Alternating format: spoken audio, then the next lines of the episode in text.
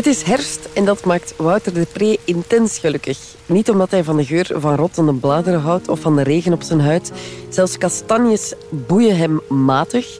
Maar Wouter de Pre houdt van taal en de herfst biedt een schat aan seizoensgebonden woorden. Straks weet u wat skoer betekent en zabbeling, niffel, smuik en smoor.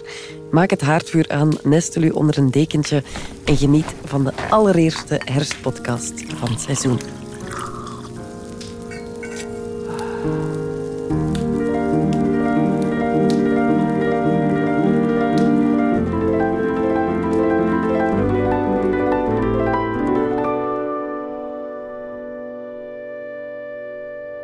Eindelijk is de herfst er.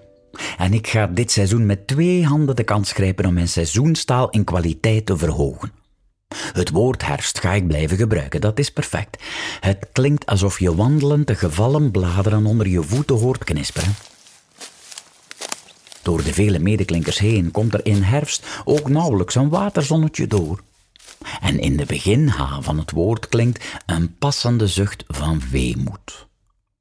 Maar nooit zal ik deze herfst gewoon zeggen dat het regent. Nee, er zal de komende maanden hemelwater vallen. Hoogstens mag ik, als ik eens te vermoeid ben door het rapen van kastanjes, uitzonderlijk eens banaal zeggen dat er een bui valt. Maar liever grijp ik naar mijn dialect terug voor het veel tactielere bizze. Daarin hoor je de druppels vallen. En je kunt je er volgens de dialectkaart verstaanbaar bij maken tot in Hasselt, als je het wat in de richting van bijs uitspreekt. Voor korte hevige buien zal ik ook vlagen gebruiken, dat tot in Kaprijke, Ronse en Antwerpen lokale varianten kent. Zo'n vlaag komt plots op, emotioneel heftig en is ook snel weer voorbij, net zoals een vlaag van zinsverbijstering. En voor een bui die rakelings langs je scheert, je ontsnapt net aan het onheil, leen ik uit het Fries graag skoer. Kan niet wachten op de urenlange motregens om het woord smuk van mijn geboortestreek nog eens in mijn mond te proeven. Of beter nog, het smukt, dat suggereert een dader. Miseren is een prachtige klassieker die ze overal kennen en gebruiken. Maar mooier klinkt het nog als je van de R een L maakt, zoals in Venlo, waar het miezelt. Dat geeft nog beter het zachte landen van de motregen in mossig gras weer. Het Aasterse drizzle heeft dan weer iets dikkere en vettere druppels dan het Engelse drizzle.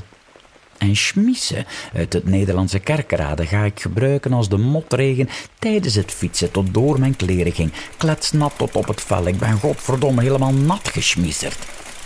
En als de regen dagen blijft aanhouden, zal ik van achter het natte raam roepen dat het gedaan moet zijn met die briel uit Mooselen, met die pisseringen uit Gids, die zabbelingen uit Merendree, die ziever uit Baasrode.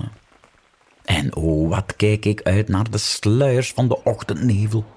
Voor het uitspraakplezier zal ik het Borgelonse niffel gebruiken en op donkerder herfstdagen het Bolderse nuffel. Bij de vochtigere en dikkere broer van de nevel, de mist, zal ik met veel plezier zeggen dat het gesmoord heeft, waarmee ze mij tot in Sint-Niklaas en het Brusselse moeten kunnen begrijpen. Uit Zottegem en Brakel leen ik graag smuik. Ik zal het gebruiken voor mist die zo nat is dat ze motregen wordt. Smuik is smoor die zo nat is dat het voelt alsof het smukt. Hoewel het minder en minder plaatsvindt, doet het woord vriezen perfect zijn werk. De vr doet je tong letterlijk rillen. De i geeft de schrille kou aan en het woord voelt als de overtreffende trap van fris. Niet verwonderlijk dat het succes heeft in andere Germaanse talen ook, met erfrieren, to freeze, vriezen, friese en frissa.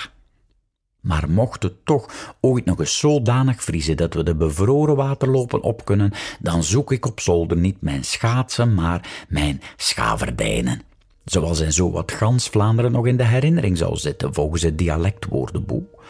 Hoewel, met mijn schaatstijl is het misschien juister als ik, zoals de bewoners van Zoutleeuw, mijn schrikschoenen aantrek.